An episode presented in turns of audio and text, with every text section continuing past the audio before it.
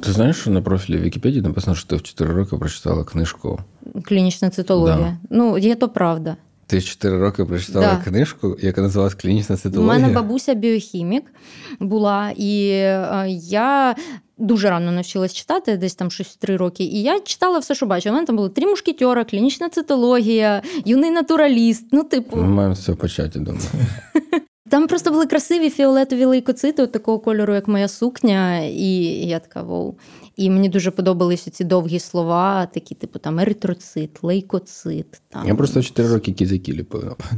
Так я потім цим займалась. Тут просто воно ж компенсаторні механізми. Типу, якщо ти там щось раніше почав, то ти в чомусь іншому відстаєш. Такий, ну... І...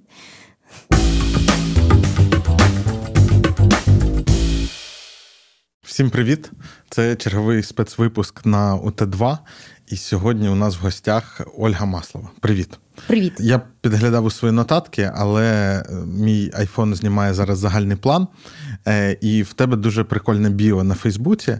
Треба представити глядачам, бо, може, хтось не знає. Ти ведеш подкаст, так це називається, який називається «Наука як по маслу». Це така бо серія. Я Маслова. А я, до речі, в латинкою У Т два пишу через «Вай», тому що я Юра. Такі секрети, секрети нас сьогодні.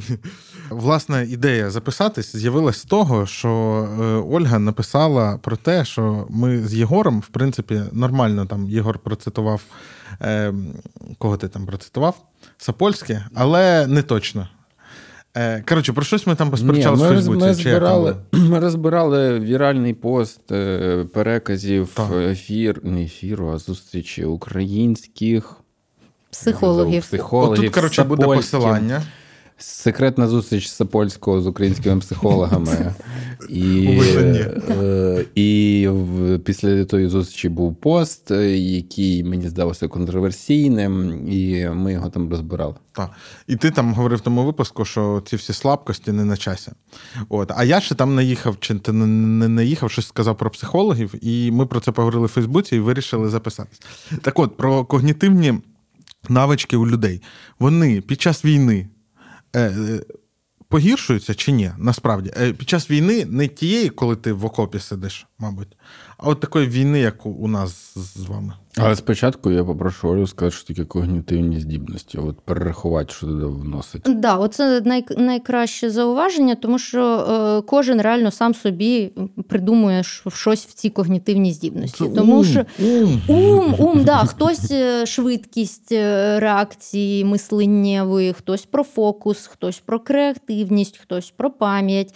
І я завжди кажу, що от ми візьмемо там, не знаю, Ейнштейна, Черчилля і Моцарта. Хто з них розумніший? Угу. Так, зараз я скажу. Ейнштейн, Черчилль чи Моцарт? Я думаю, Черчилль. Е, ну, я, я думаю, що тут був мета, мета-іронічний ага. такий підхід, тому що ну, некоректно взагалі це все порівнювати, тому що мозок дуже круто розвинений у кожного з них, але ми бачимо, що по-різному проявляється. Відповідно, коли ми там хочемо прокачувати або підвищувати, прости господи, когнітивні здібності, нам треба розуміти, що у нас у кожного насправді різний запит до того, що ми маємо на увазі під когнітивними здібностями. І саме тому, знов-таки, трошечки офтоп, саме тому немає там таблетки, яку ти випив і став розумним. А як же гриби, які Малєв рекламував? Малєв рекламував гриби? Гриби. Там якісь гриби, каже, я їв. І а, ну це ж... Ой, а я подивився. Ольга ходила в гості на подкаст, де, ну, до грибників, так сказати. Психоделія називається. Да, Психоделія подкаст, дуже атмосферний. І, ну, є ж великий рух, ну, за свідоме споживання таких речей. От. І там, коротше, не все так однозначно. Краще не пробуй, Єгор. Я тобі потім гриби, розкажу. Там якісь гриби, там написано все. Лисички просто. Латиною, щоб не знати, які гриби є. Да, ну, коротше кажучи, настільки все складно з тими когнітивними здібностями, що насправді дуже, дуже важко давати якісь універсальні рецепти. І от повертаючись до питання, так що ми там тупішаємо чи не тупішаємо під час війни, я можу сказати, що той пост, який обговорювали тоді, який я написала в липні, там сто п'ятсот букв і так далі, що навіть він уже теж не дуже актуальний. Тому що з того часу вже пройшло півроку, і я помічаю, знов-таки, це не evidence-based, це тупо спостереження от в нашому реальному житті, що вже пішла інша динаміка, що багато хто з тих, хто тоді е, тупішав умовно, зараз він каже, що а в мене друге дихання, тобто зараз я, я відчуваю, що я відновлююсь. Можливо, пішла вже якась адаптація до того, що відбувається. Можливо, навпаки, щось, ну, організм вирішив психануть і я, якось краще себе проявить. А деякі з тих, хто тоді казали, що на, мен, на мене це не діє, нічого в мене не змінюється, зараз почали потихеньку здуватись уже. І тепер вони кажуть, що ой, щось я відчуваю, що мені вже гірше. Тому тут найбільша проблема в чому? В тому, що це в будь-якому разі, що від мене, що від тих психологів, які там послухали Сапольський, це якісь е, е, такі ситуативні е, накидування варіантів, тому що немає на що спертись. Ми не можемо взяти статтю, е, де evidence-based, доказова база, там мета-аналіз, статистика правильна, там типу все-все-все зроблено, бо не було ні в кого таких ситуацій. Ну, не було такого формату війни, де ми угу. все це бачимо. Бачимо онлайн, де ми всі живемо в от такому ритмі, як ми зараз живемо, де в нас повітряні тривоги вдень і вночі, де в нас блекаути, де в нас це все відбувається. Ну, коротше, дуже багато факторів. Ми не можемо взяти і дати якусь всім ну, рецептуру. Справді, ти от говорила, я щось про це подумав і зрозумів, що я ніколи про це раніше не думав, що, ну, окрім того, що люди різні, насправді вплив на всіх людей е, різний. Всі по-різному на це реагують. Хтось, умовно, новини через те, що в нього там розрядився телефон, півдня не читає, він спокійніший. Ну, і це все відбувається несинхронно. Так. Тому що, в принципі, якби воно відбувалося синхронно, то ми б, ну, коротше, так не буває в межах країни. Е, але, е, ну, а якісь довготривалі, такі точно е, визначені наслідки? Не про що таке не можемо говорити поки ну, що, так? Ну, ті роботи, на які ми можемо зараз посилатись, це роботи, які зроблені, наприклад, з ветеранами американськими, які воювали в Ірані, ой, в Іраці. Ірак, Афганістан там і так далі. Це непорівнювана історія, тому що це комбатанти, по-перше. По-друге, не йшлась мова про екзистенційне існування їхньої країни. І в нас же ж зараз в чому проблема? Що одні воюють в окопах, але при цьому ще й думають, а що там мої там, батьки, діти і так далі, чи є в них світло, чи не прилетіла їм вдома ракета. Ті сидять вдома в себе, нібито в теплі, нібито в якому комусь там західноукраїнському хай буде місті, uh-huh. де всі думають, що там спокійніше, але при цьому вони, по-перше, хвилюються про своїх родичів, які в окопах, по-друге, все одно вони сирену цю чують періодично і прилітає в усі практично області в Україні, здається, крім Чернівців, прилітало кругом уже, навіть в Закарпаття прилітало. Тому це, це така якась комбінація з одного боку хвилювання за родичів на передовій, з іншого боку хвилювання про себе, і з третього боку, як би це пафосно не звучало, але хвилювання взагалі про те, чи, чи буде Україна. Ну і звісно, що ми сподіваємось і віримо, і можемо майже бути впевненими в тому, що вона буде, але боляче. І, і це мозку важко передумати. А ніхто не пробував досліджувати, навпаки, корисний вплив? Я поясню, що я маю на увазі. В педагогіці, мені здається, взагалі в освіті, ну, є такий дуже поширений концепт, що ми тому, хто вчиться, значить, зараз створюємо важкі умови, і потім йому буде легше. Да, його розвінчують. Його розвінчують, особливо щодо дітей. Mm-hmm. Тому що мені дуже подобається про ну, розвінчання цього, що... Кажуть, до речі, що психологи, які працюють... Ти знаєш, що він, до речі, з армії походить повноцінно? Що цей концепт, що треба цей важко? Концепт, да. Е, тобто... З британської, з армії Британської імперії. Я, я якраз Ін... хотів Індії. сказати про Британію. У мене є знайома, яка працює психологом в Британії, і вона каже, що на всіх там тематичних якихось семінарах, тренінгах завжди є блок, де кажуть, ну, тобто, там, наприклад, про якусь там, там сексуальна травма, там, чи якась... І там завжди є блок особливості роботи там з людьми, які вчилися в цих приватних школах. А, паблік де... скулс. Не, не паблік, угу. а як вони називаються, інтернати, там, де оці там тільки хлопчики. Так вони в них так і ну, називаються да. паблік скулс. А, вони паблік скулс, а не бордер. Ні, а, ну, ти маєш... Можу помилятись, да, в мене когнітивні здібності впали, все так. Маєш на увазі там, де просто пансіонатний вид на все. Закриті оці, да. Тому що, і мені дуже подобається, в, ну, в Британії, наскільки я знаю, там, здається, придумали цю теорію прив'язаності, не знаю, як українською правильно, яка вважається зараз такою основною в плані роботи з дітьми, яких усиновлюють. І, і там дуже гарна є метафора цього, що від того, що ти яблучко зелене і маленьким зриваєш, воно не стає швидко самостійним деревом. Ну, типу, йому треба дозріти. Це в плані виховання дітей. Угу. Але, може, це для дорослих якраз працює? Ну, от в армії ж як? Ну, навчання – це якась симуляція важких умов. Угу. І потім це, може, цей стрес, він позитивно вплине на там більшу частину населення? Тут дві частини відповіді. Одна коротка і полягає в тому, що... по-різному, от на різних людей це впливає. Тобто одних це дійсно загартовує, а інших це ще більше добиває. І причому навіть були дослідження, там шукали генетичні передумови цього явища, і там є певні маячки в генетичному напрямку, тобто немає там якогось одного гену, який за це відповідає, але є сукупність генетичних таких передумов, які роблять людину більш схильною там трошки консолідуватись у стресі, і потім це позитивно на нього може вплинути, і навпаки розклеюватись. Тому тут такий момент. Можемо от, сказати, що воно діє поколіннєво. От покоління, яке переживає такі події... Е- Це де про це, ніби вони пережили війну, вони, значить, їм ця криза дев'яностих не страшна. Ну, так? Я від своєї терапевтки, яку вважаю, я з нею вже чотири роки, і це вже такий у нас такі стосунки, що ми, ми говоримо тільки про мене. Ми вже говоримо про там різні такі речі, які навколо творяться, і ще щось таке. І вона мені ділилася таким, що, хоча це не її сфера, але вона від колег чує, хто з дітьми працює, що... А...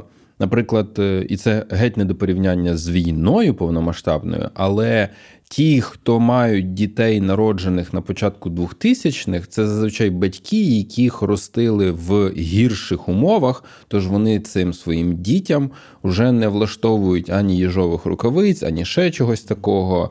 І о, там немає ось цих от... Е, Тобто протягом цих, цих, значить, більш благополучних, справді, років в Україні, як там дві тисячі, от мої батьки, наприклад, там хвалять і дві тисячі п'ятий - дві тисячі сьомий - дві тисячі восьмий, це взагалі просто мекка там. І податкова не так приходила побори збирати, і ще щось там, і так далі. Ну, але в будь-якому випадку, навіть статистично, навіть статистично, це роки краще, ніж там було до цього і навіть після цього. Відповідно, Е, ніби як ці діти, ну, слово «розбещені» не підходить, але росли в м'якіших умовах. А значить, вони не мали якихось таких оцих самоконтролю якогось, ще чогось такого прищепленого. Ну, і це дуже часто на побутовому рівні, що там не треба було слідкувати за тим, за тим, за тим, за тим, що дуже часто могли покласти на тебе, ну, наприклад, в десять років зготувати їжу на родину, наприклад, да? Чи там ще щось таке. Ось, ну я зараз спрощую і утрую.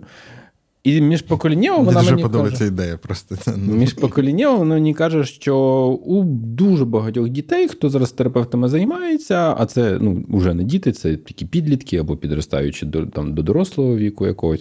І у них щось не закріплено було, не розвинуто того і того і того. І це якби просто так хвиля, хвиля, хвиля, хвиля. Ну, в, цьо, в цьому є якийсь сенс. Більше того, тут іще окремий пласт ми вскриваємо епігенетичний. Тобто те, що над, надгенетичний генетикою надбудовується, угу. але проявляється в різній експресії генів. Тобто проявляється в різному проявленні, якщо простою мовою казати, хоч виходить тавтологія.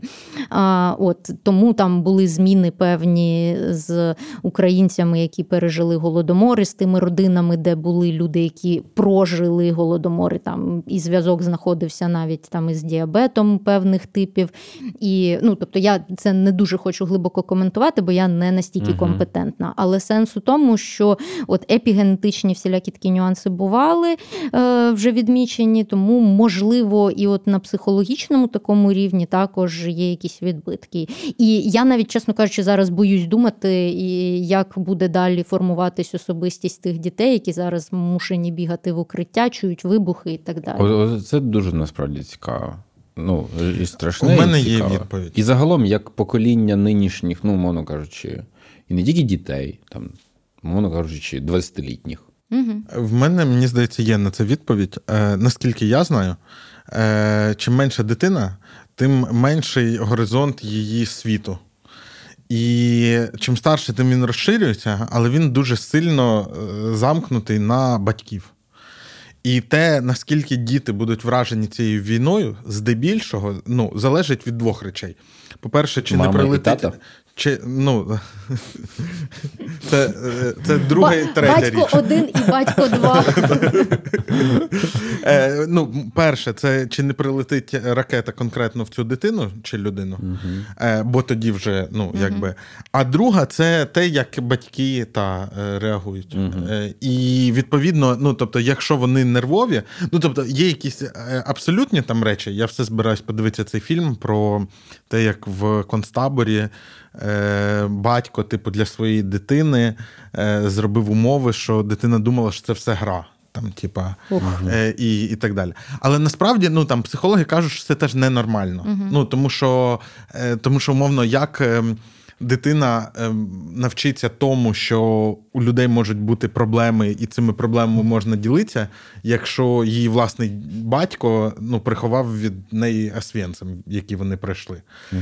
Е, от, е, і, ну, мені здається, це, коротше кажучи, від стійкості батьків залежить. Ну, не стійкості, угу. а, коротше кажучи, як вони з цим працюють. Бо, е, ти кажеш про двохтисячні, мені здається, що, ну, там, на початку дев'яностих, я дуже погано пам'ятаю ці речі, але от такий концепт, який зараз сучасним батькам здається очевидним, типа, якщо в тебе проблеми на роботі, то не треба зриватись на дитині.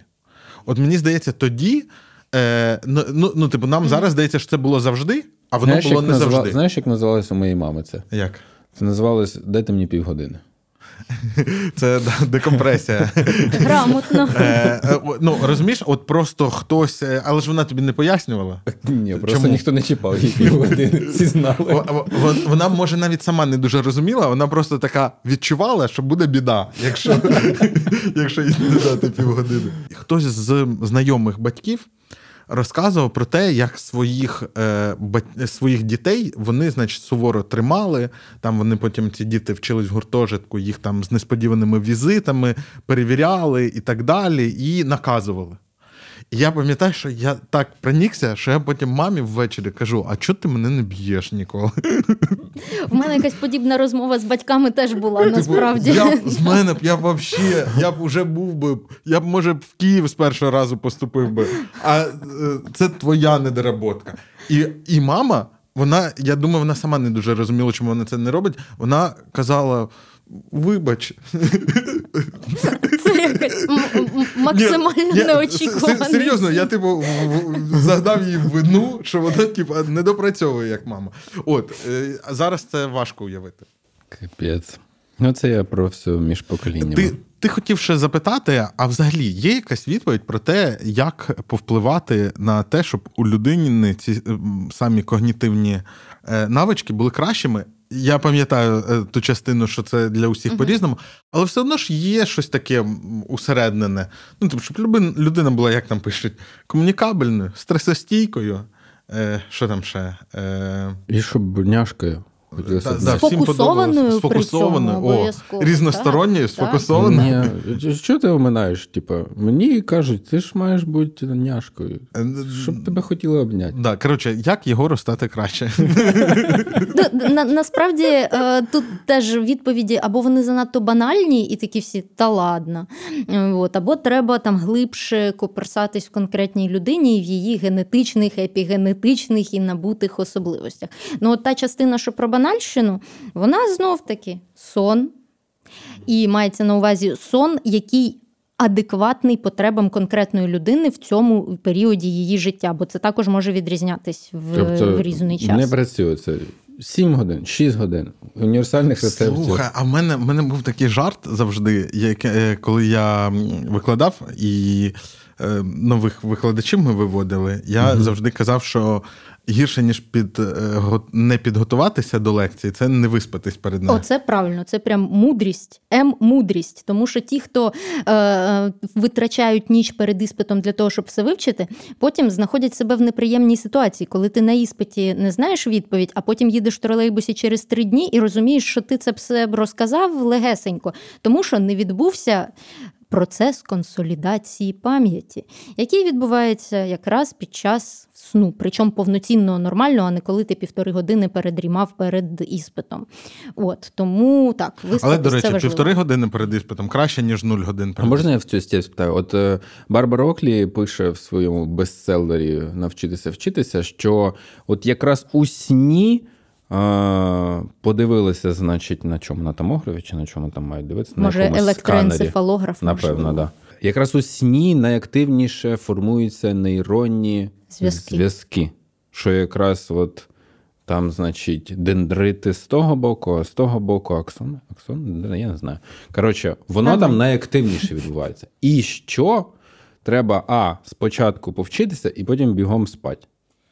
Так, але це не має бути хаотично, типу, півтори години повчився, півтори поспав. Це має бути так, що ти нормально повчився, потім поспав одним блоком е, нічний сон, але ти можеш робити собі пауернепи протягом дня, там п'ятнадцять-двадцять хвилин, коли ти чуть-чуть поспав, і потім далі в тебе не сунувся весь, весь питаю, режим. Це значить, що виходить, що і ті, хто... Е... Значить, можуть вчитися на відмінно, але настільки не впевнені в собі, що будуть все одно до останнього, останньої ночі все переповторювати, перечитувати і далі в програші. І ті, хто, в принципі, ніхрена не вчать і бухають теж перед екзаменом, теж програші. Ну, типу, бухать тому, це теж трошки не, не, не, не, не заходить. Це не про якість сну. На жаль, так. Тобто, виграш – це просто планомірно собі вчитися, завжди досипати. Ну, слухай, а, а, ти... Але це порада для двадцятирічних ніколи не спрацює. Ну, тобто, ми це поговорили, я б сама себе не почула, чесно. А ти що, ніколи не клав віршик під подушку, який треба завтра здавати? Я клала. Я теж клав. А я, знаєш, коли з'явився комп'ютер, ти не клав, да? Дивися, Скажи. Я своїм студентам просто, я айсбрейкінг завжди роблю, я кажу, дивіться, я вірші ніколи не вчив, і навіть один раз, коли мені треба було, уже на літеру «С» підходило, значить, я такі задираю носа і імітую, що в мене кров з носа пішла, і виходжу за, за клас. І ти так хакнув всю шкільну цю? І все, пропустив віршики, далі наступна тема. Але ж це тільки Жулик. Один раз. По-моєму, в шкільній програмі якось частіше Капіс. Бували віршики. У мене було перше місце в Березанському районі на конкурсі читців серед другого класу. Нічого собі. Пишаємося. Я Нічого на, собі. на е, десять років цього каналу розкажу цей вірш. Можна я доскажу, так, бо давай. Спитали про банальну частину, частину, що робити, щоб типу, умненьким бути. Перше, значить, це сон, ну вже поговорили, але крім е, того, що ми у сні запам'ятовуємо, ми ще у сні забуваємо, а це не менш важливо, ніж запам'ятовувати. Mm. Бо якщо ми не відфільтруємо ту всю інформацію, яка нам приходить, то ми будемо пам'ятати кожного бомжа, якого ми бачили протягом доби, а це нам теж не потрібно. От, тому це, це важливо mm-hmm. для цієї фільтрації. Тобто нормальний сон, нормальне харчування. Оце знов. Я, я просто розумію, наскільки це банально і тупо звучить, але це реально те, що нам uh-huh. потрібно. Фізична активність, як мінімум, на рівні ходіння пішки. Тобто не обов'язково тягати желізо і бігати марафони, можна просто ходити пішки достатню кількість часу. Uh-huh. І бажано і це робити на свіжому... підвищеному... І не обов'язково на підвищеному пульсі? Ну, я, я в ці фітнес-штуки не лізу просто, чесно ага, кажучи. Ага. А, Потім важливо це робити на свіжому повітрі, оце да. І якщо це щось зробити... О, кстаті, а от провітрювати корисно так, перед сном? Так, ну якщо, звісно, не показує там показник чистоти повітря триста і, типу, надягніть всі респіратори, які у вас є в хаті, то в інших умовах... А, а, а я, до речі, колись чув, але це стара інформація, мабуть, років п'ять тому, що от про... Е... Здається, ну там про світло супер доведено, що угу. найменші... Ну, вся, вся книжка в мене про світло, на, да. Найменші джерела світла, вони шкодять сну. Угу.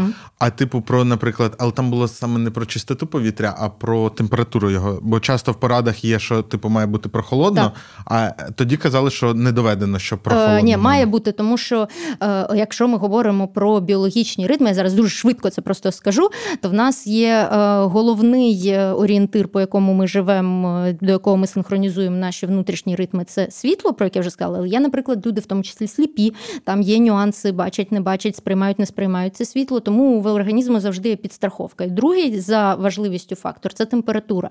І ми сприймаємо і температуру навколишнього середовища, і змінюється наша температура протягом доби. Тому є, наприклад, види безсоння, які не лікуються навіть правильним світлом, а там потрібно коригувати температуру. І там треба за дві-три години до сну скупатись в гарячій ванні для того, щоб через дві-три години відбулося було компенсаторне охолодження, і людина змогла заснути. Ну, тобто, от такі навіть приколи бувають. От, тому температура, пові... це свіже повітря, дійсно, тому що інколи знижують температуру на кондиціонері, але не відкривають при цьому вікно. Mm-hmm. І лишається та сама концентрація вуглекислого газу, кисню більше mm-hmm. не стає, і сенсу в тому нема. Кондиціонер не вдома і не в машині. Він не робить повітря свіжим, він mm-hmm. робить його тільки холодним. Так, так, так. От, і ще й останній пункт по цих банальних штуках – це дрібна і моторика сухим. І фізична, і фізична така всяка неочевидна активність. Наприклад, була робота, як, над якою ми от з колегами дуже сміялись, з нейробіологами, що було показано, що найкраще для оцих відновлення міжнейронних зв'язків, які покуйовдились ковідом, було жонглювання. Тому що жонглювання, воно охоплює і фізичну якусь двіжуху, і концентрацію, і от дуже багато мозок витрачає енергії і ресурсу для того, щоб забезпечити це. Тому коли вже людина це навчилась, то вона прям молодець. Так що жонглюйте, плетіть маскувальні сітки, займайтесь всяким угу, таким. Угу. Ті, хто під час прослуховування цього випуску миють посуд, ставили лайк. Угу. Е, от, і, і а також по... дивляться ще стороннє відео на фоні цього відео. Ще а, одне... а ті, хто плетуть маскувальні сітки, так. Дзвіночок. Ні, а, ви, а вони хай не відволікаються. Да, ви так. займаєтесь важливою справою. От, і я зрозумів, що, мабуть, це була... Я книжку теж клав під подушку, а потім, коли в мене з'явився комп'ютер, я якось спробував записати звуком вірш, який треба розказати, О.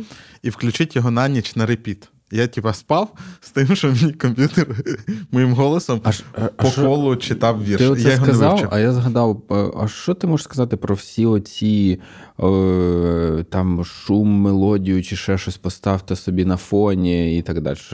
Це ну, що це, робить? Це ваші вкуси специфічні, як то кажуть. Ну, тобто, є білий шум, який реально допомагає от діткам засинати і відволікатись від тих звуків, які їм заважають навпаки. Інколи в деяких випадках цей білий шум допомагає і дорослим, але тут уже оце на любителя, на той досвід, який в того дорослого є, тобто це не універсальна порада. А з приводу того, що там деякі кажуть, що от я засинаю тільки під радіо або тільки під YouTube, сподіваюсь, під це відео ніхто не засне. А, от, але... Хоча б ставте таймер. Да, ну, тобто, по-різному буває. Просто з дорослими все зазвичай зводиться до того, який досвід у цієї людини був, що вона там собі думає і так далі. А я... Ти сказала просто про дітей, і що я згадав? Значить, народилася в мене мала, і я натрапляю на відео, де, значить, бородатий мужик, на грудях лежить малесеньке немовля, і, значить, він такий горловим співом, і вона бац, типу, із одинадцяти секунд вирубилася. Ти так. тренував, тренував. Ну, я не вийшло. Мені здається, якщо для дорослих, якщо прям проблема без чогось такого заснути, то це, можливо, привід звернутись до спеціаліста, який підкаже... Що саме що слухати. Саме. Та, ну, тобто, дивись, тобто, а що відбувається, якщо людина от, е, в ліжку без гаджета і без білого шума? Якщо ну, просто нудно і там процес засинання триває півгодини, це, мабуть, не катастрофа. А якщо там стається панічна атака і хочеться щось там з собою зробити, то, ну, це... Тут, да. тут універсальна штука є, називається концентрація на моменті і на диханні. Воно так трошки звучить так езотерично, але насправді це до езотерики жодного стосунку немає. Просто ми для того, щоб заснули, нам не потрібно думати про хороше. Нам потрібно не думати ні про що. І це складніше, ніж думати про хороше. Бо в думках про хороше ми можемо насправді розігнати свій мозок, mm-hmm. що він буде уявляти палаючий Кремль в кольорах різних і вже навпаки збудеться. І не, не зможе заснути. А от якщо ми зможемо позбавитись від думок, ну це може бути якась ну, примітивна техніка, тобто ти лежиш і такий думаєш так, темно, темно, тихо, темно, і відганяєш від себе будь-які інші думки, сформульовані якісь фантазії там і так далі. І от якщо достатньо довго протриматись у цьому режимі там тихо, темно і е, підрахунку дихання, то в якийсь момент людина засинає, і цей момент настане значно швидше, ніж якщо вона там буде думати думки. А у мене таке ще питання. А е, я читав, це швидше якась була новина, не те, що якась стаття чи ще щось, що е, далекобійники, десь там замір був, якось підозріло, е, потрапляють в ДТП в одному тому ж самому місці, потім відкатали, побачили, що вони перед, ви, перед ну, там, за півгодини чи скількись там часу п'ють каву в одному тому ж самому місті, uh-huh. і п'ють каву розчинно. Uh-huh. І якось в тій, значить, цій новині було це, що пов'язано, що розчинна кава робиться з тої частинки оцього подрібненого зерна кави, яка не містить кофеїну, а містить щось інше, якусь іншу речовину, яка навпаки спонукає засинанню. Це історія з оцих тіктоків, про які ти кажеш, ну, в принципі, це користь для науки. Ні-ні-ні, насправді я навіть уявляю приблизно, про що там могла бути мова, але...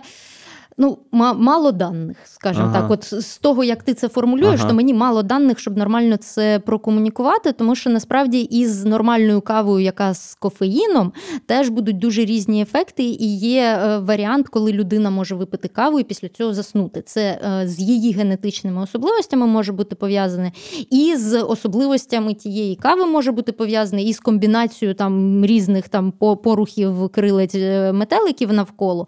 Тому це... Така о- окрема, да, окрема ну, довга дискусія. Це насправді я. Я, типу, на мене не впливає. Я можу бахнути mm-hmm. каву і заснути. Е, ти знаєш, на мене теж ніколи не впливає, але кожен десятий раз це впливає так, що я, наприклад, або ніч не сплю взагалі, або в мене стається якийсь приступ тривоги, і це завжди після кави, навіть ну, через ну, декілька якщо, годин. Якщо вже почали тему, то я дуже коротко скажу, що це е, зараз вважається, що є три типу людей от, з приводу сприйняття кофеїну, тобто е, умовно кажучи, грубо, там, нормальні, швидші і повільніші. Угу. От нормальні – це коли людина просто випила каву, воно її збадьорило на декілька там, годин цей ефект, і людина собі далі живе. Ті, які швидкі, вони можуть випити каву, вона дуже швидко з них вийде, і, відповідно, ефект буде швидкий, але вони потім через годину можуть після цього спати спокійно. Угу. А повільні – це ті, хто, наприклад, можуть випити каву ще до обіду, а потім ввечері ще пам'ятати, що їх ця кава штирить, і вони через це О, не можуть заснути. Ну, і як зазвичай в таких історіях, от тих, хто середні, умовно, їх завжди найбільше в популяції, mm. а оцих крайніх форм менше. Mm-hmm. Тому от такий розкид. Слухай, а я ще хотів спитати... А як... Може, ти повільний, і тебе просто штирить на наступний день? Може. І ти думаєш, це не через каву? М- може. Ну, я ще поїсти люблю перед сном, розумієш? Але треба припиняти їжу за три-чотири години до сну. Да, це... Да, і це якщо їжа є вдома. Я, так... я не пропускаю можливості поїсти, якщо є їжа я, вдома. Я випадково так вийшло, що вчора якраз поїв до нашого з тобою запису і ліг спати от через чотири години після їжі. Я дуже добре виспався. О. Це прям двох Magic тижнів не science. Пройшло. Я що хотів спитати, а оця тема з освітленням екранів, мобільних телефонів, угу. що там є нічний режим, воно угу. якось допомагає? Чи краще просто так. взагалі його відкладати? Е, ні, ну якщо ми знов-таки про світ з рожевими поні, то краще відкладати. Але ми все-таки там війна, пандемія, маємо бути на зв'язку, бачити повітряні тривоги, повідомлення від батьків, бла-бла-бла. Тому відкладання, воно може спричинити додаткову хвилю тривоги через угу. те, що а раптом мені там зараз написали, що угу. там щось десь погано. От, тому краще тримати поруч, але з зусиллям волі не втикати в десь годинки-дві до сну. І для того, щоб знизити бажання втикати, ні, ні, ні. Для того, щоб дві годинки менше втикати, ми ставимо жовтий цей режим ага. вечірній. І тут думки трошки розділяються. Одні, ті, хто провайдери цього режиму, вони кажуть, що блокується все синє світло, тому ваша сітківка не отримує ці сигнали. Ну, в ідеальному світі, знов-таки, це було б так, але ні, воно повністю не ага. блокується. Триває, в айфонах воно... якраз і є ідеальний світ. Ну, вон, воно... Там все блокується. Воно знижується, але не блокується. Ага. Але от через те, що воно стає жовтеньким, викривлюються кольори, відтінки, бла-бла-бла, там людям трошки вже менш комфортно, наприклад, в Інстаграмі залипати, бо ну не такі красиві картинки. А, тобто з цієї точки зору воно могло б зелений бути. Тобто воно естетично працює? Ну, п'ятдесят на п'ятдесят, я ж кажу, воно частково блокує е, короткохвильовий е, спектр, а частково впливає от, психологічно, що просто менше втикає. Ну, тобто там важливо, щоб не було ну, там, синього кольору, фіолетового, синього... У мене ще одне питання. Воно трохи інтимне. Про чоловіків після сексу. Це біологічно? А чому тебе це... А, да, що? Чи біологічно засинати? Да, да. Це ну, біологічно замовлено? Так, насправді біологічно і для чоловіків, і для жінок засинати. А, і для жінок так, теж. Пі- після я, хорошого я, сексу от. Не гріх заснути. Ну, тобто, е, ну це класична жартівлива ситуація, тобто. Що чоловік після сексу да. засинає, і жінка не засинає. Це говорить тільки про те, що чоловік не допрацював. Ну, якось так. Е, О, важливий нюанс. Важливий так. нюанс. Тому що, якби... Якщо секс закінчився у жінки, то виходить, вона теж хоче спати. Нам вот. Так спеціаліст сказав. Вот. Вот. Я вже бачу заголовки. Так, да, ми вже набрали. В тебе є проєкт «Нобілітет», де ви намагаєтесь пояснювати, за що дають Нобелівки. Е, от. Е, що ще? А, ну ти науковець. Кандидат е, біологічних. Наук, біологічних наук. Угу. І спеціалізуєшся на клітинках. Так, на стовбурових клітинках, якщо прям дуже вузько. Ну, а ще з того, що я умовно пишаюсь, то це я авторка двох книжок, тому що я в них душу вклала. Перша книжка «Пригоди клітин», про клітини, власне. Друга книжка «Коли я нарешті висплюся» в співавторстві з Нікою Бєльською, ну і вона про сон, як можна здогадатися. Я щодо сну хочу одразу похвастатися. Е, оці штори, е, і в мене тут вони усюди такі, вони блекаут. Угу. Я молодець? Так, якщо це не заважає прокидатись зранку. Е, заважає прокидатись зранку. Е, сам факт, тож треба прокидатись зранку. Ні, ну просто я завжди жартую, що до штор блекаут має додаватись спеціально навчена людина, яка буде за півгодини до запланованого пробудження приходити і відкривати. Ну, або в розумних будинках це робить автоматика. А невже погане пробудження може зіпсувати до цього гарний сон? Ну, тобто, в мене, я теж про це думав, коли ти підриваєшся від будильника, то темно, ти, ну, там, вдаряєшся в стіну, це не дуже приємно. Але з іншого боку, тобто, якщо є вибір, погано спати вісім годин чи погано прокинутись, ну, мабуть, ж краще погано прокинутись. Ну, це філософські ці питання, як казав митець, складно одним реченням відповісти, але я думаю, що тут суб'єктивний вибір. От якщо людині комфортніше, сумарно, ось, такий шлях, і вона його обирає і аргументує для себе, то чому ні? Мені комфортніше спати, наприклад, в масці для сну, яка прикриває очі, але потім зранку, коли мені треба прокинутися, я просто легким движенням руки її знімаю, і от у мене вже сонечко навколо, і я там за наступні двадцять хвилин роздуплюсь. Клас. Я по своїм спостереженням... Ти спав колись в масці для сну? Так. Mm, да. Я просто десь по, по своїм спостереженням на п'ятнадцяту хвилину сну і роблю отак, як ти зранку. І все. Ну, я так роблю зазвичай з постіллю. Це в мене теж парадокс. Як би круто заправлена не була постіль, навіть в готелях, де це професійні люди роблять, чомусь я зранку прокидаюсь, там вже щось гармидерне, зрозуміло, що було, і я ж ніби нічого не роблю, а воно само, ну, коротше, в кожного свої спальні речі, секрети. У мене, до речі, є питання про сон персональне. Я можу заснути лише на спині. Є то норма. Да? Да, ну я так, як цей е, стікер з написом на всі такі питання. Ну, тобто, це нормально. А з чим нормально. Це може бути пов'язано? Ну, тобто, я якби ні, ніколи в житті, з пев... не те, щоб в житті, я колись засинав не на спині. Але з певного моменту я перестав от, засинати. А це старість просто. Та ні, знаєш, просто коли це комфортно. Коли ти починаєш вибирати, як тобі засинати, мені здається, це вже старість. Плюс це одна з найбільш ну, нормальних таких правильних поз для сну, якщо немає апної, якщо ну, немає храпу цього такого, при якому дихання забувається, ага. то це цілком ок. Я згадав просто твою кімнату в гуртожитку, там до сну було специфічне е, ставлення. Е, да, там режим. Було специфічне там ставлення. Був такий режим, е, кому треба спати, це його проблема. Ну, гуртожиток – це взагалі така своя атмосфера. Я завжди жартую, що е, поганий той студент, який в двадцять років не хотів навчитися не спати, але потім, який в тридцять років не захотів навчитися добре спати. Ну, тому що я якраз пройшла той шлях, коли ти такий в двадцять, такий ай-яй-яй, як спати три години, нічого більше не робити, ну, для, для самовідновлення, як всотати в свій мозок всю інформацію цього світу, стільки всього цікаво.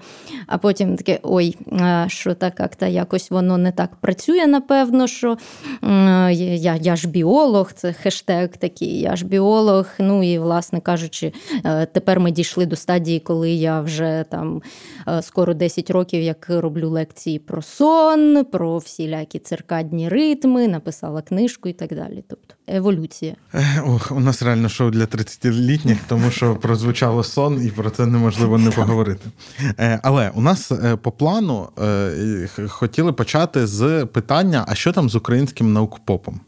Так, це моє улюблене і неулюблене питання одночасно, тому що, з одного боку, ну, типу, я ж популяризаторка, я ж маю про це говорити, популяризувати. З іншого боку, я кожен раз така, боже, ну чому ж люди це весь час питають? Ну, можна ж загуглити, там одразу буде мільярд порад, кого почитати, послухати і так далі. Ну, я пробую, я просто завжди, коли кажу комусь щось гуглити, я перед цим це роблю сама, причому з анонімного інкогніто режима, щоб воно там мою він попередню тебе по ай пі кеш... вичисляє. Ну, хіба що, але я знаходжу дуже швидко. Там, і, і, і себе, і не тільки себе. Ну, то, тобто різний наукпоп українською. І вважаю, що взагалі з того часу, як я почала цим умовно професійно займатися з шістнадцятого року, дуже багато чого змінилось, покращилось, і людей стало більше. Тому що ну, я таку фазу пройшла, декілька фаз пройшла. Тобто в мене в студентські часи наукпоп це був просто... побічний вид діяльності, тому що я писала якісь там блоги такого ледибрового щоденникового типу і вплітала в них якісь наукові обґрунтування того, що відбувається, наскільки це зі студентського боку здавалось об'єктивним. Потім вже там десь в аспірантурі почались усілякі такі двіжухи навколо наук попівські, більш так сформульовані вже як популяризація науки. Це якраз тоді ми спілкувалися з Олексієм Болдерєвим, з тою тусовкою, яка в Інституті фізіології, які започаткували пікнік. Портал «Моя наука», а. Потім «Дні науки», потім «Наукові пікніки». Тобто це там наростання і наростання цієї мафії, так би мовити, ага. відбувалось. Ну і я от теж виступала і на Днях науки, і писала на «Мою науку», і на «Наукових пікніках». І тепер, до речі, вони мають канал, ютуб-канал, який називається «Наукуємо», і там теж є багато класних відосів на буквально різні теми, і всі топові популяризатори там так чи інакше засвітились. От, тому «Наукуємо» можна теж гуглити, читати, верніше дивитись. З приводу того...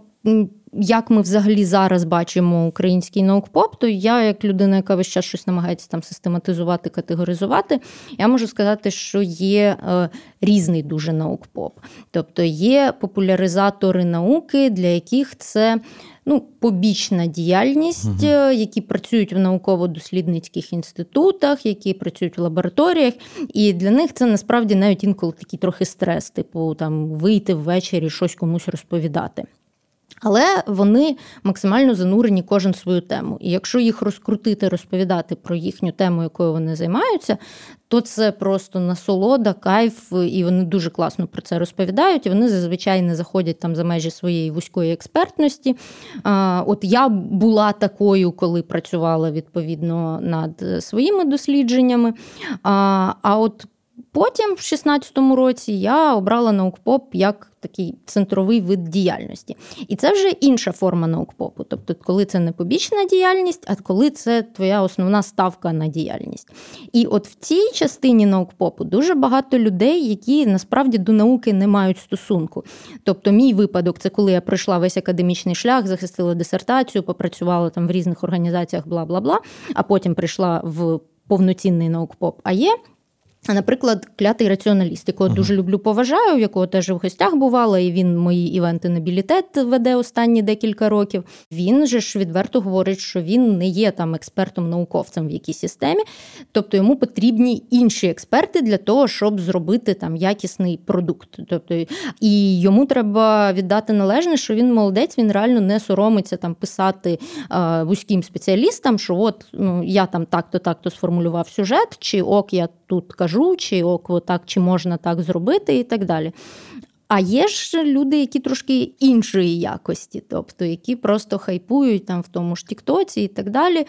Е, і вони закидують такі булети, тобто такі якісь короткі меседжі, які класно людям всотуються в мозок, які дуже чіпляють. Але чим коротші і привабливіші меседжі, тим зазвичай вони дальші від реальності.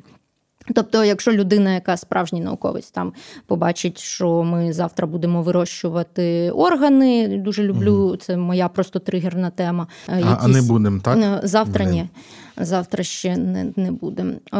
Якісь такі тригерні теми там з фізики, з хімії.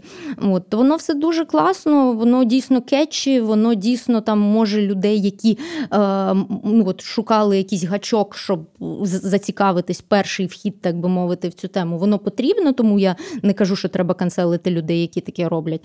Може, може воно для якоїсь аудиторії... Ну, вони його... медійники, мабуть, більше. Да, так, да, але просто...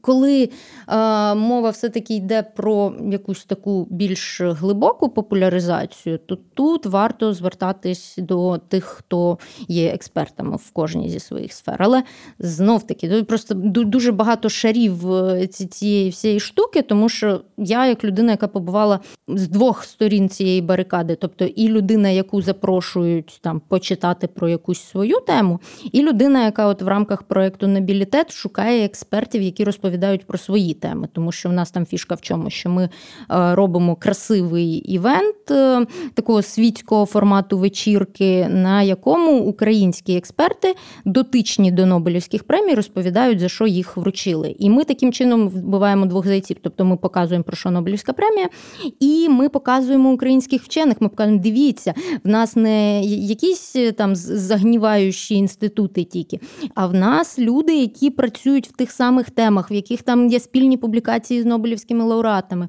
в яких взагалі класне, цікаве життя. Коли ми обираємо людей якраз на, на, на ці свої лекторії, то ми стикаємось з тим, з чим стикаються, наприклад, журналісти або там ще якісь люди, яким потрібно знайти спеціаліста в якійсь вузькій сфері.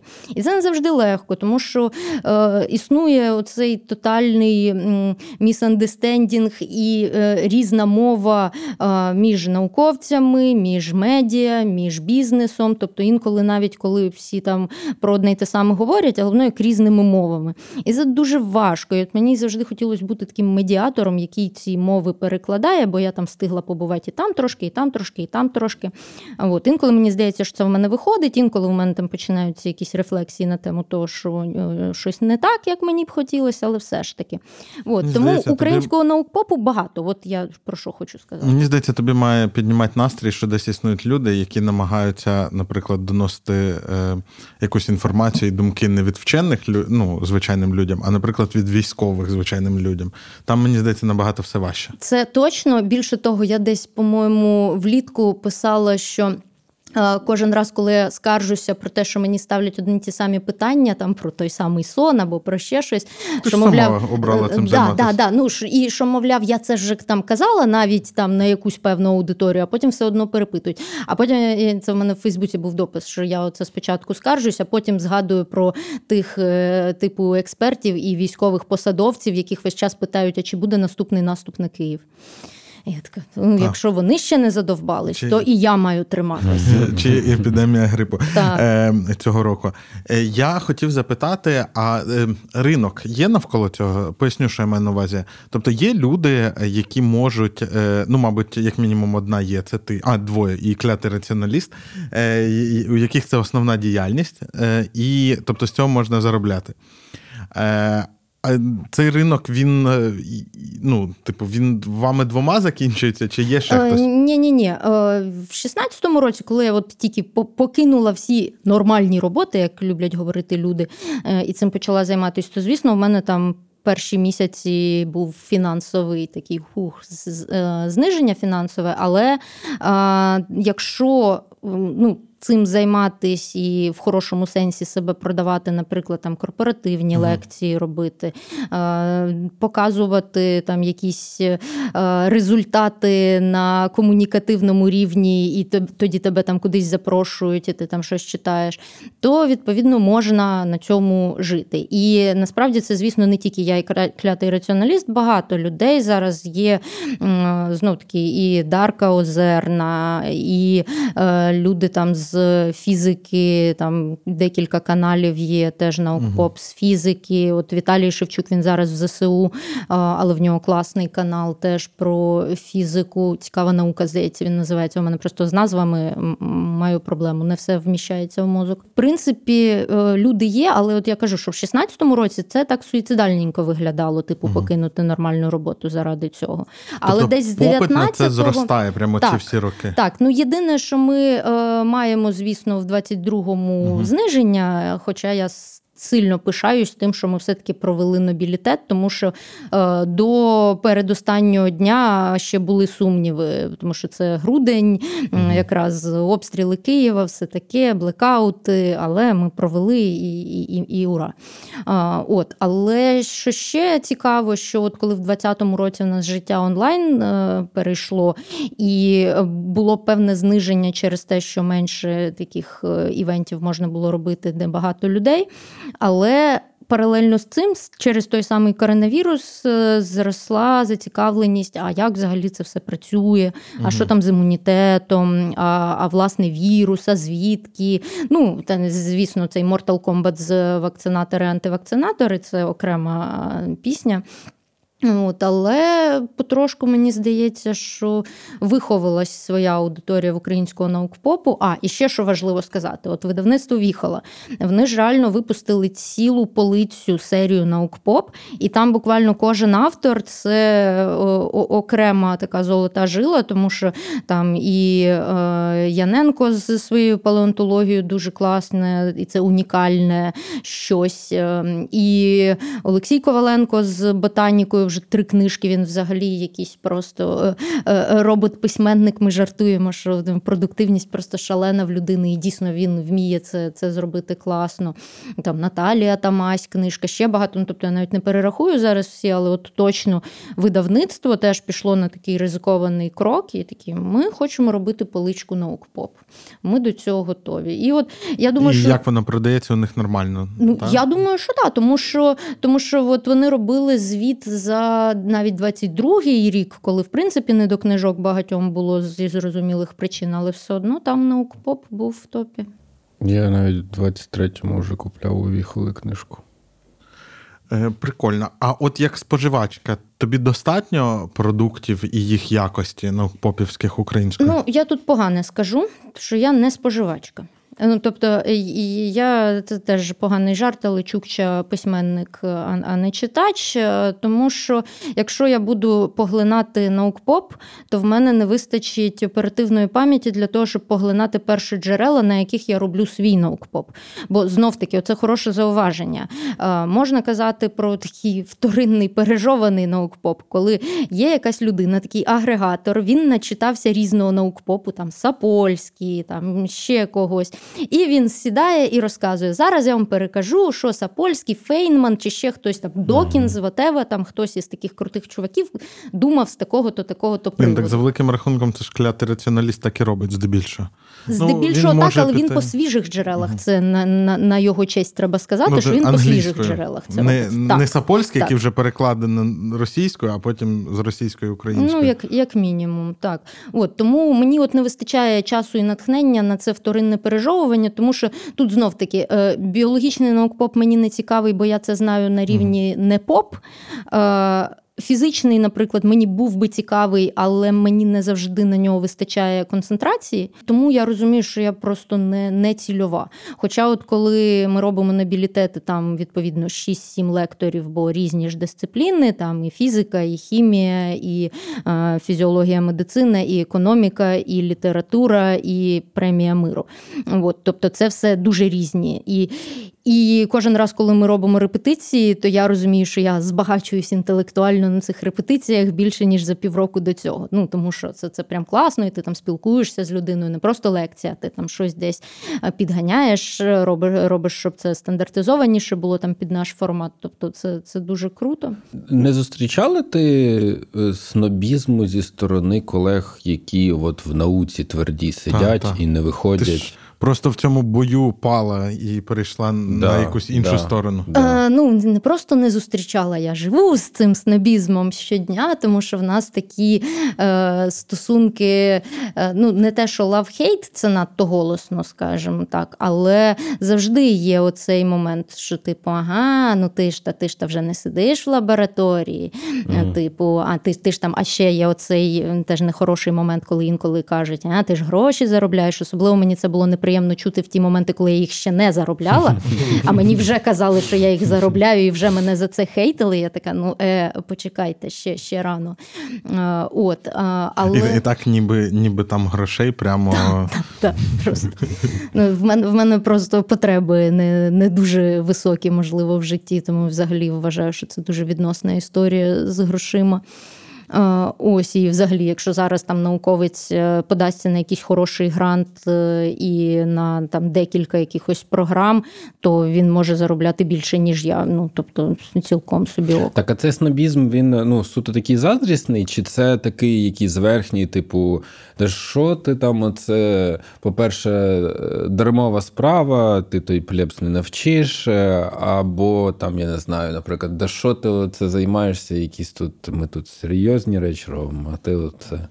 Ну, на щастя, все-таки ну, більш-менш адекватні люди, з якими я спілкуюсь, і все це, ну, воно в такому все ж дружньому відтінку, тому що коли це вже прям ось такі реальні наїзди mm. і, і щось прям неприємне, то це в основному люди, які мене особисто не знають, які десь там в соцмережах щось побачили і так далі. От вони можуть прийти з таким прям снобізмом махровим і з тим, що, а, це значить тобі клепки на свої дослідження не вистачило. В мене просто ще був перехідний етап між Академією наук і наукпопом. В мене ще було чотири роки роботи в комерційній організації науковим директором. Угу. Мене почали хейтити ще на той момент, що угу. я, типу, зрадник, продалась. що я продалась. Да, хоча я насправді не продалась, і це в мене була моя особиста драматична історія. Я зі своїм шефом, академіком Кордюмом, дуже радилась. Мені було дуже важко зрозуміти, чи треба мені йти в ту комерцію, чи не треба, і чи не буду я, от, власне, зрадницею.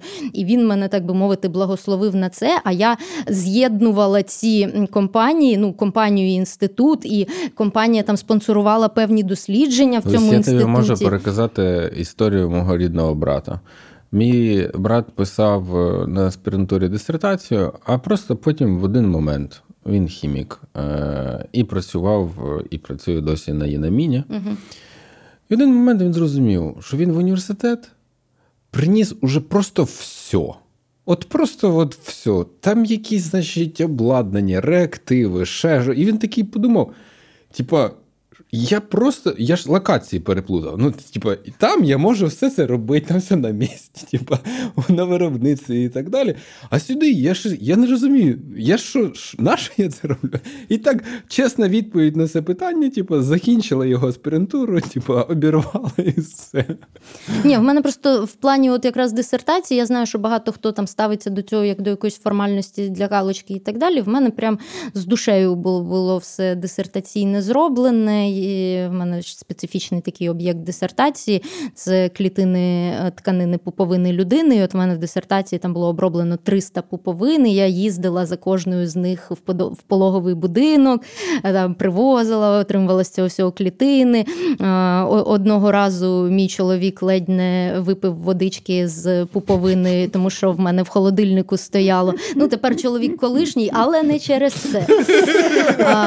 Хто повірить тебе? Ну, да, але, але це було, як знаєте, ці кадри з Шерлок і Ватсон. Ти, типу, ти уявив, що в холодильнику могло ще стояти. Ну, там і пацючачі ембріончики колись були, і витяжка з пульпозного ядра людини. Ой. Ну, тобто смакота усіляка різна. Ти знаєш, ти от коли розказувала про... про... Родичі не, не приїжджали. Про оці муки е, того, як ти йшла з чистої науки в нечисту, е, мені здається, що приблизно так виглядають розмови там там з якимись духовниками на випуску з семінарій церковних, тому що там же ж в них, я не знаю, чи ви в курсі, в них там завжди кар'єрна розвилка.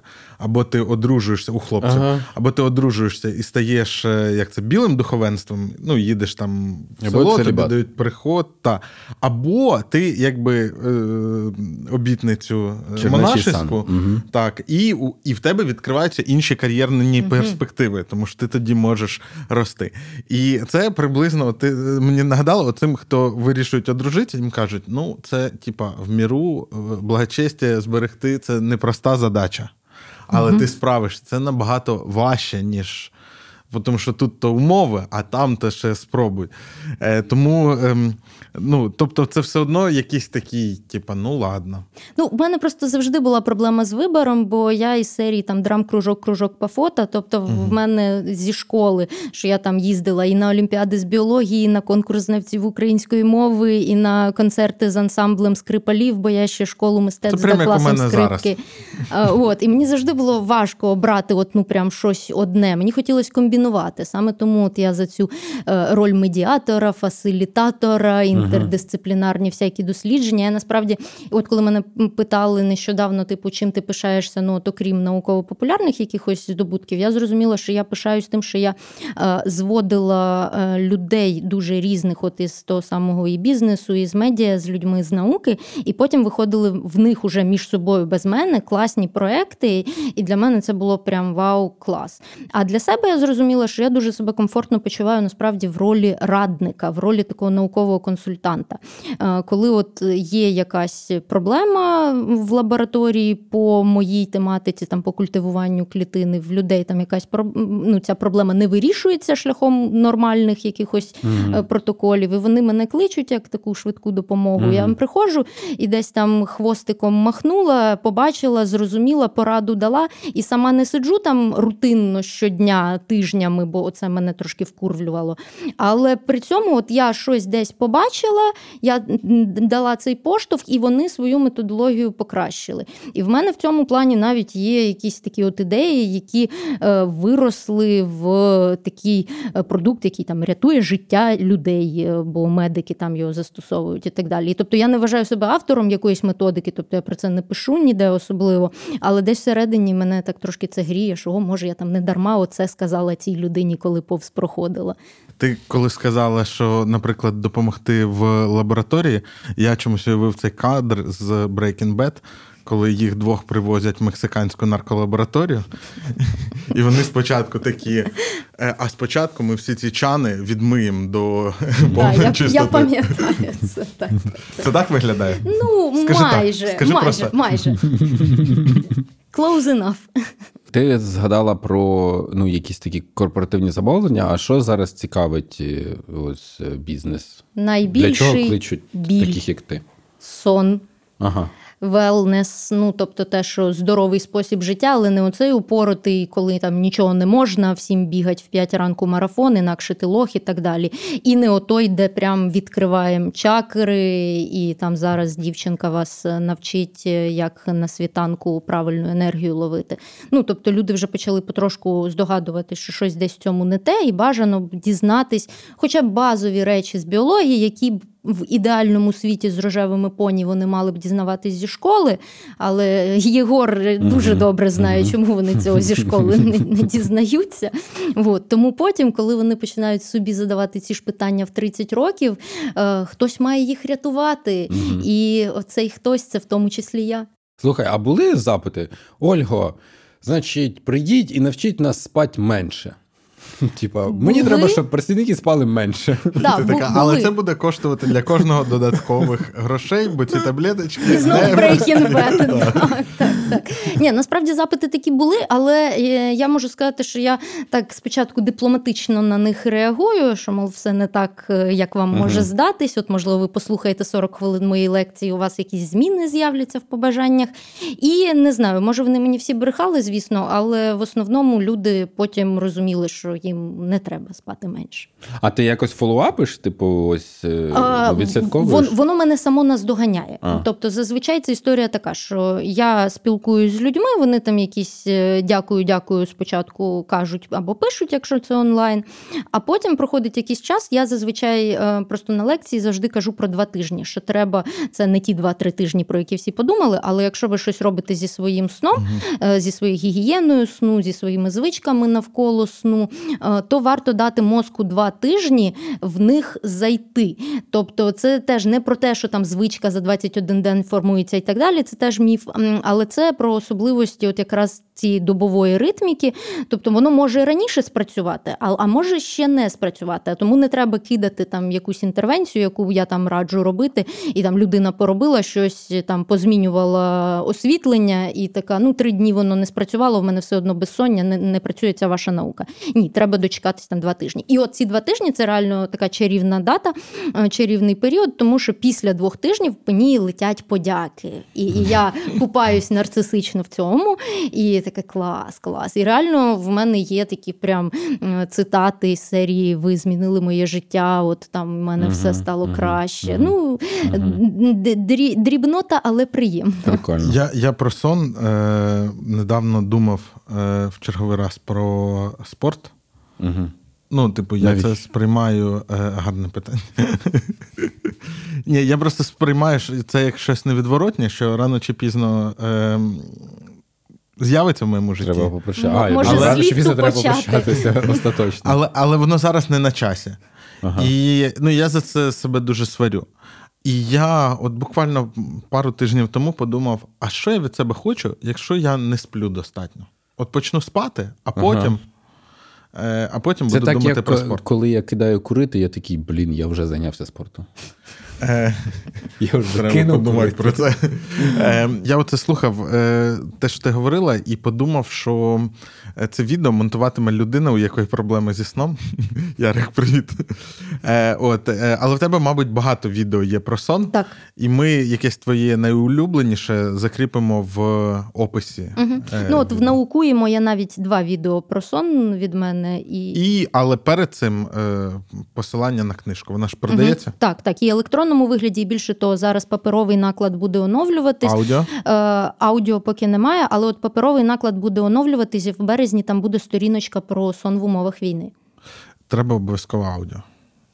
Е, до видавництва Це... Віхола звертайтесь із цією так, пропозицією. Давай, давай запишемо. Я ж тільки за.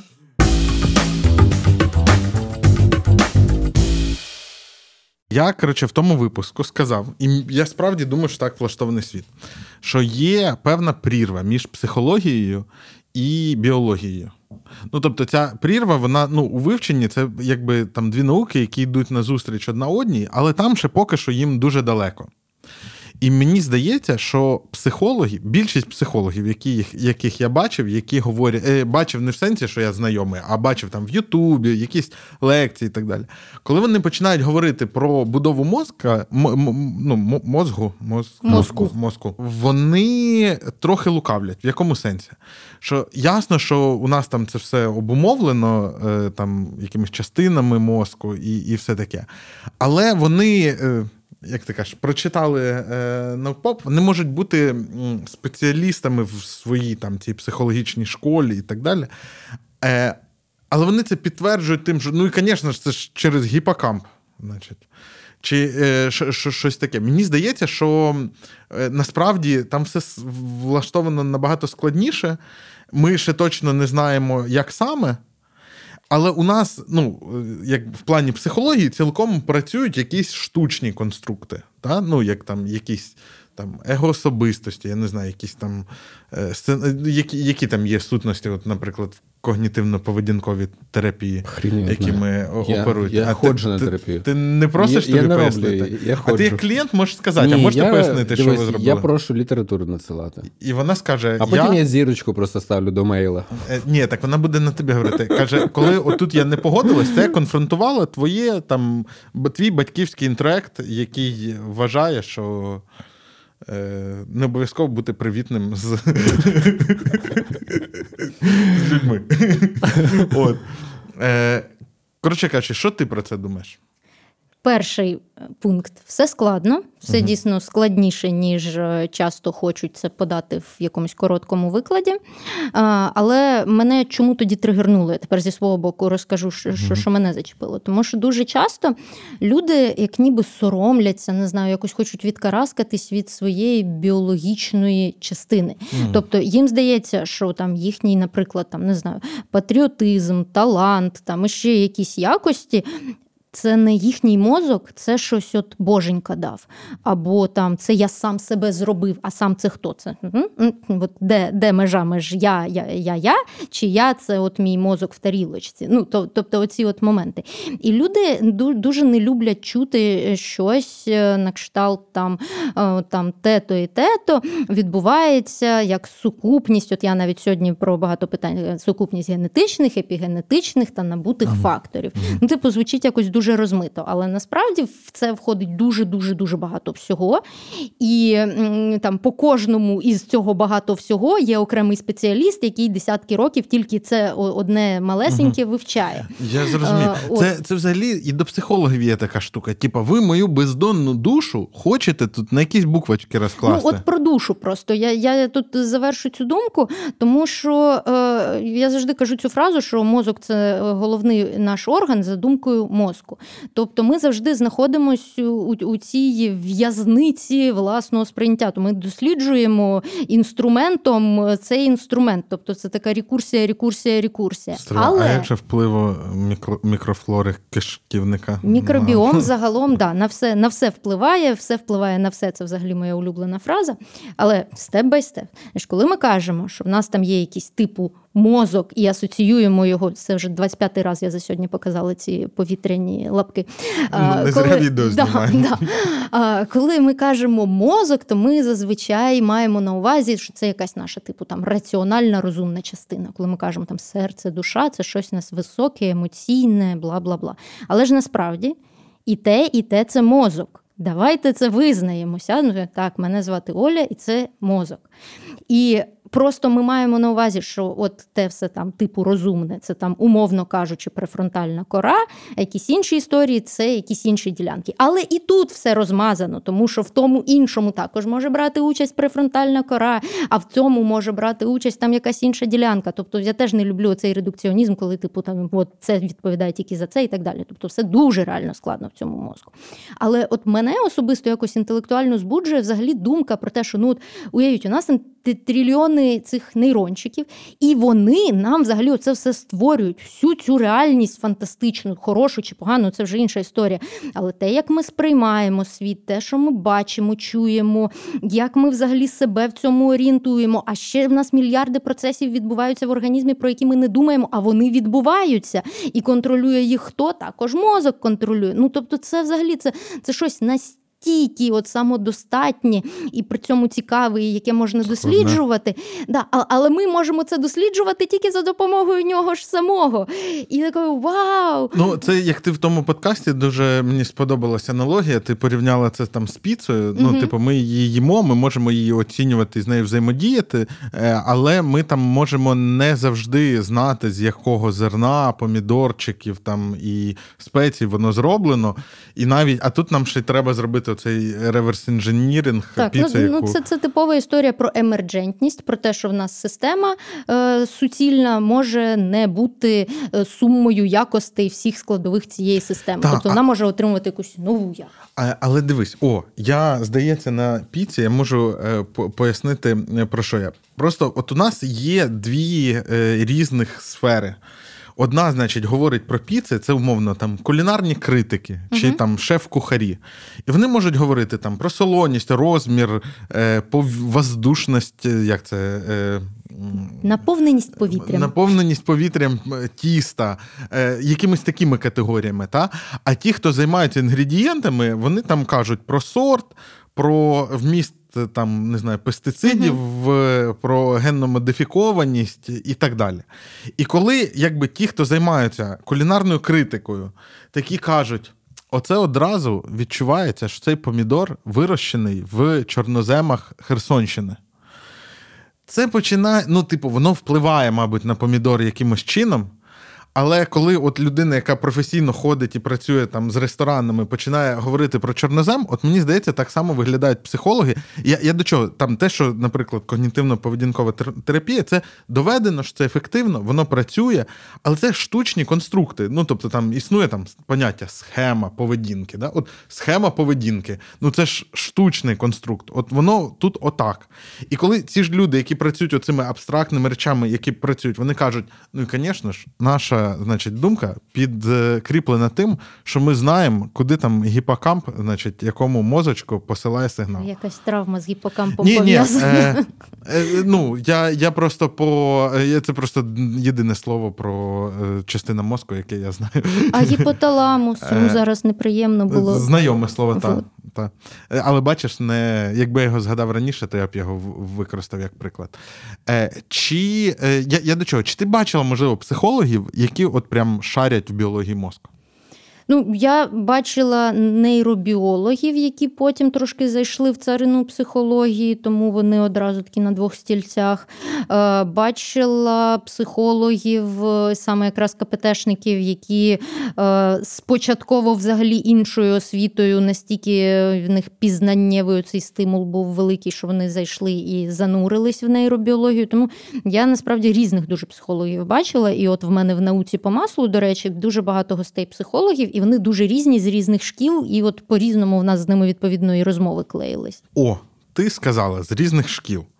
А, значить, Спартак, не знаю, як його, Батькович Суббота, каже, немає школи, крім КПТ. І для особливо просунутих, значить, що там, схемотерапія. Насправді він не так каже, він там ще, здається, хвалить екзистенційну психологію і ще якусь. Ти не розбиралась з тим, як взагалі влаштована доказовість? Тому що я, от з чим у мене травма, це не з цим, не гіпокампом, а з Спартаком Суботи.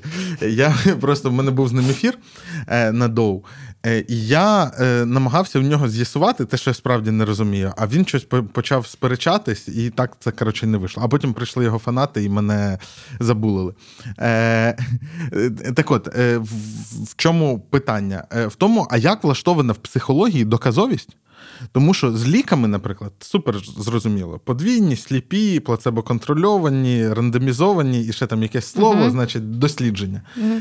Е, з е, психологією ну, так же ж неможливо. Ну, неможливо когось навчити, значить, там, гештальту, когось психоаналізу, і щоб він не дізнався, чому його навчили. І, і зробити плацебо, от як плацебо-контрольовані з психотерапії? Ну, тут не плацебо-контрольованість, тут скоріше накопичена аргументованість. Не знаю, чи зрозуміло я висловлююсь, але от з точки зору цієї накопиченої аргументованості, інтердисциплінарності, прив'язкам до тих самих нейробіологічних засад, то дійсно КПТ на сьогодні виглядає найбільш адекватно. А от там усілякі інші перераховані, вони там вже мають, мають до них питання, люди, які знають, як мозок працює угу. на тому рівні, на якому він працює.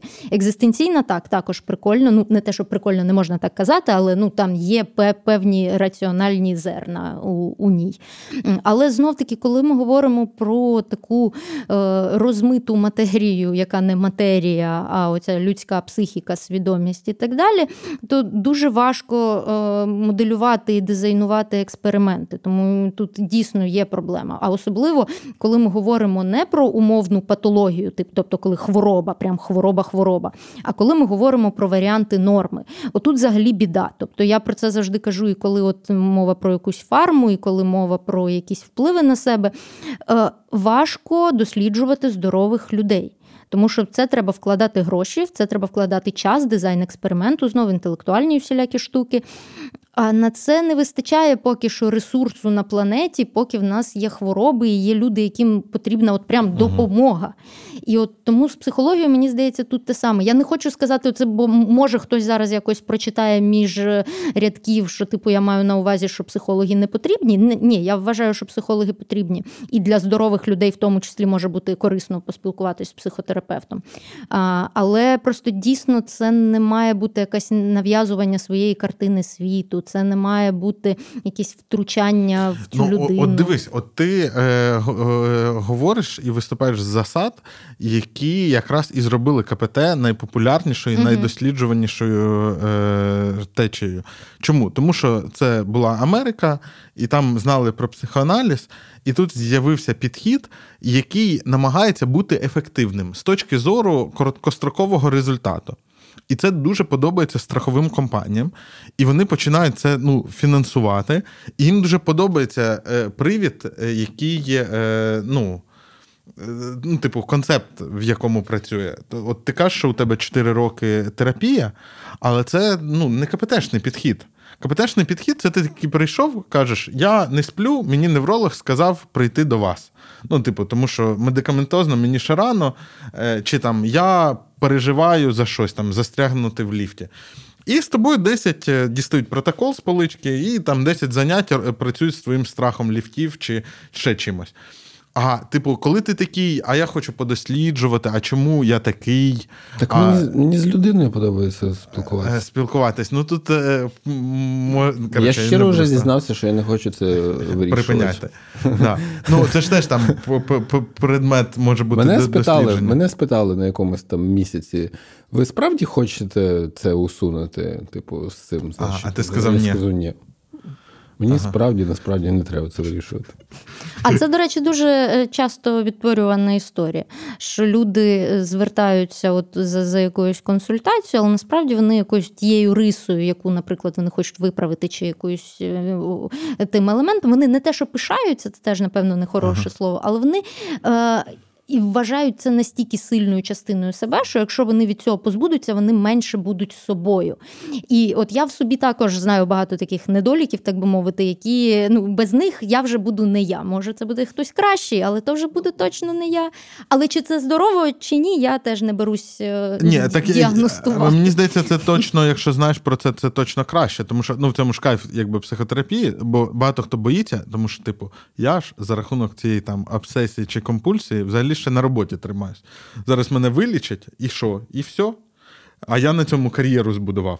А ну, кайф в тому, що тебе ж без твого бажання не вилічать, просто ти це будеш краще усвідомлювати і сам приймеш рішення, хочеш ти цього позбавляти. Ну, пропрацьованість. Мені взагалі дуже подобаються ці такі слова, там, пропрацьованість і усвідомленість, і рефлексія, і саморефлексія. Коли ти, в принципі, себе трошки встигаєш вивчити і знаєш, як з собою жити. І це, це важливо.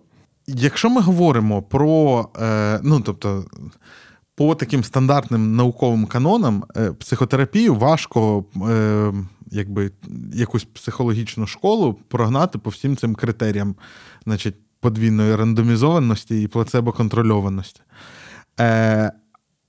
А як тоді ми можемо казати, що якісь школи ок, а якісь не ок, якщо усюди є люди, які кажуть, що їм це допомогло? Ну, тут я не маю статистики зараз перед очима, але щось мені підказує, що КПТшники, напевно, більшій кількості людей допомогли. Але можу помилятись, тому що, з іншого боку, вона молодша, значить, відповідно, за ці там попередні роки могли накопичуватись більше. Це, це дуже, кількість. Дуже маленький хвостик, ясно, що найбільше, але, знаєш, ну, не важко бути рекордсменом, якщо при цьому ну, там, тебе покриває страхова, а інших – ні. Ну, я, чесно кажучи, не дуже люблю цей прикол із пошуком якоїсь конспірології. Типу, ні, ну, так це там, не конспірологія. Ну, слухай, ну, а, немає, а немає в біологічних там, дослідженнях байса в бік там, ні, білих точ, людей? Точ, я можу аналогію провести в фармацевтиці. Тобто, коли вакцина, яка зарубується чисто на тому, що її нема кому купляти і продавати. Я навіть розробка. Не про вакцини скажу, я про своє, хто про що, я про стовбурові клітини. Всі ж дуже хочуть такі, типу, вирощування органів, клітинні угу. технології, бла-бла-бла. Воно то класно, але найпростіше, там така є обернена логіка, найпростіше створити такий клітинний препарат для якоїсь найвужчої хвороби, ну, для якоїсь конкретної патології. Всі ж хочуть таке, щоб там від від головного болю, або там від виразки шлунку, щоб дуже дуже пош... да, від сну саме не для, а від ну, щось дуже поширене. А дуже поширене важко, бо всі дуже різні. А от щось дуже-дуже вузьке, якісь там, ну от якусь патологію, така яка там раз на сто люд... не сто, навіть там а тисячу дві неприбутково. Да, да, от. І от скільки разів таке вже було, що виходив на ринок продукт, лікував сто людей на всю Європу, які були хворі, і все, і вимушений був закритись.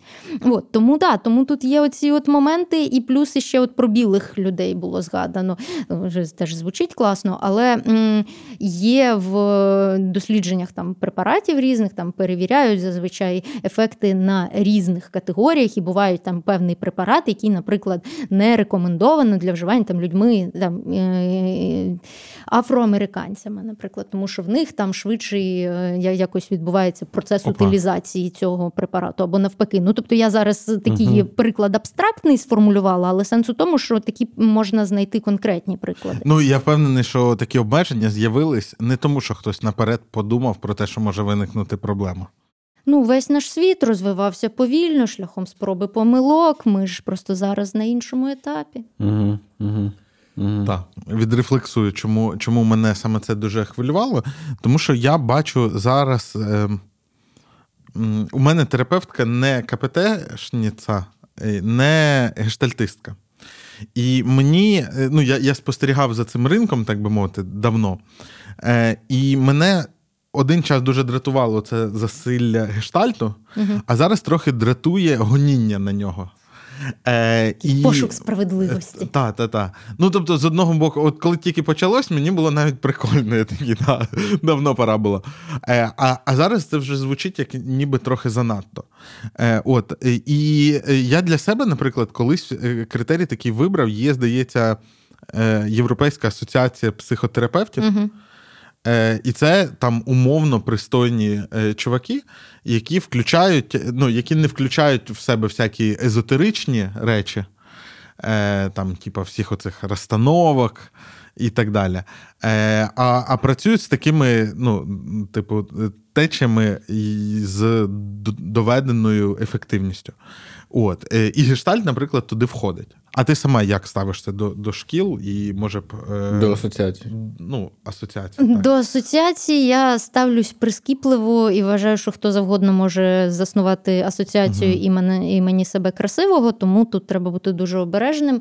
І там Європейська асоціація чогось, там Українська асоціація чогось, це не завжди гарантія якості, але інколи є дійсно такі от професійні гільдії, так би мовити, знов лапки, які дійсно є мірилом якості, і куди потрапити не може людина з вулиці. Тому тут треба кожну асоціацію ну, там, на репутацію окремо так, так, так, дивитись. Я там знов таки в своїх там стовбурових клітинах, я знаю, які асоціації там круті і в які варто вступати, а є, які не варто. Але тому... це е, ти маркером, ну, що вважаєш? От, е, ну, ну, от якщо людині е, хочеться просто замалюватись, щоб в неї в списку її регалій було тридцять п'ять різних асоціацій, то в неї там може бути одна реальна класна, а тридцять чотири таких собі понапридуманих дружбанами, які теж хочуть тридцять п'ять асоціацій. Ну, от вище згаданий Спартак Суббота, він, наприклад, там, здається, там член інституту там, психології, я не пам'ятаю, як він називається, я б зараз піддивився, але там, чи когнітивно-поведінкової, і, а там, якби, інститут, це інститут в такому сенсі, ну, типу, вже як мене бісить, коли використовують слово інститут, коли це не, не інститут. Не інститут. Я, я розумію, що це моя травма далі, якась, але... Отак, обще доступне слово. Ну, коротше, там з науковців сам Спартак Субота і його вчитель, я так розумію. Е, ну, і вони от, якби, на двох. І це... М- І він інколи навіть, ну, при тому, що він справді має там публікації, оце все, але він серед іншого інколи як аргумент наводить, каже, от там, наприклад, ми в інституті це розглянули. Ну, от ми, от. Клас. Це приблизно, як ми будемо казати. Ми на подкасті. Каз- казати, що, ні, не на подкасті, треба казати там на е, як це, редакційній раді у Т два, наприклад. Звучить, звучить, дуже достойно звучить. Ні, ну, насправді, знов-таки, з асоціаціями просто проблема в тому, що ти не можеш якусь універсальну пораду дати з приводу, що там це хороше, це ні, якщо ти не сам всередині цієї теми. Так, мені здається, у терапевтів якраз оця проблема, що, ну, на відміну, ну, скажімо так, є маркери, які не втратили легітимності в природничих науках, і вони mm-hmm. існують. Всі, в принципі, їх сповідують по всьому світу. Якщо хтось не сповідує, то це дуже легко тоді, значить, відшелушити. Mm-hmm. І так може бути якесь там умовне товариство хіміків в Британії, наприклад, да, типу там чи ще mm-hmm. щось там. Там, якщо і... ти не віриш в соляну кислоту, то ось. А ну, напевно, з власне терапією оця а заклика з доказовістю, яка не ніколи не дійде до того, власне, довершеного вигляду, яким може бути це в інших науках, та, де там все дуже однозначно може mm-hmm. визначено бути. Ось, ну, я вже мовчу про гуманітарні якісь штуки, типу, там взагалі якось, типу, все залишатиметься вічно на межі, типу, боротьби за своє якісь там визнання і звання. До речі, дивно, що ніхто не сперечається за те, що хто має право називатись істориком, а хто ні. Чому? Сперечаються. Сперечаються? Та, ну, мені, мені здається, що насправді сперечаються в кожній сфері. Угу. Просто ті сфери, в які ми не занурюємось, ми сприймаємо, як ніби, ну там, напевно, не так, як у нас. Угу. А як тільки туди занурюєтесь, там, о Боже, там така сама. Угу. Там. Просто... Ми самі дивуємося, коли, коли дізнаємося, що люди додивляються. Так. Е, просто хочеться, ну все одно хочеться на щось орієнтуватись. І якщо е, з лікарями... А хоча, знаєте, насправді з лікарями теж це інколи працює. А що ти? Ти працює. З лікарями питаєш у знайомих. І не далі. Ем, ну, а якщо от така ситуація, що ти маєш по лікарю визначити, ти там питаєш, як ви там до щеплень ставитесь? Ну, от якраз був колись набір е, питань, які можна було ставити лікарю для того, щоб mm. зрозуміти, наскільки він от в доказову частину, чи зараз вам гомеопатію порадить, чи амізон від всіх вірусів. А, от, тому... але, але, знаєш, от гомеопатія і амізон, це, як правило, до речі, з психотерапевтами, коли вам щось не подобається, да, це перше, ну, етично, якби і правильно, і терапевтично, що зробити клієнту, це поділитись своїми переживаннями з самим психотерапевтом. Угу. Мені здається, що ми тут гаємо час. Та? Або і так далі. Отак у мене знайомій е, виписали гомеопатію, а вона каже, я, на жаль, не вірю е, в гомеопатію. Лікар каже, дуже жаль, тоді е, вам я випишу щось інше, тому що, ну, типу, і він пояснює, каже, я просто думав, що, ну, ви схоже на те, що проканає, ви тривожна. Але, Ні, але схоже на те, що ви тривожна. Я, типу, тому не спішив виписувати справжні ліки і подумав... Переклад звучить, як так. Я думав, воно само пройде, але... Так. Ні, переклад звучить так. Я впевнений, що воно пройде само, але ви виглядаєте як людина, яку треба заспокоїти. Тому... Я просто в своєму житті опинився, ну, значить, на відстані, скільки це, років вісімнадцять... Відстань вісімнадцять або навіть дев'ятнадцять років, я зрозумів, що я попав в пастку між протоколами. Значить, тоді протоколи казали бігом різать і вирізать, ага. А зараз зустрічаєш і він каже, ну, думка помінялась. Йой найбуде, да? Типа, вам, можливо, вирізали, і чому рецидив? Бо вирізати не треба було. І... Швидше за все, взагалі ти й вирізали не те, що треба. І, і ти такий через ці дев'ятнадцять років такий розумієш... Пишіть в коментарях, про що Єгор.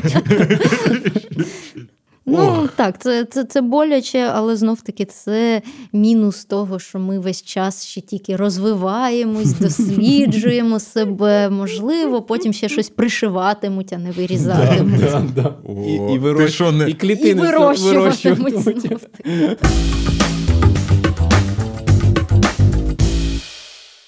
Дякуємо за те, що додивились.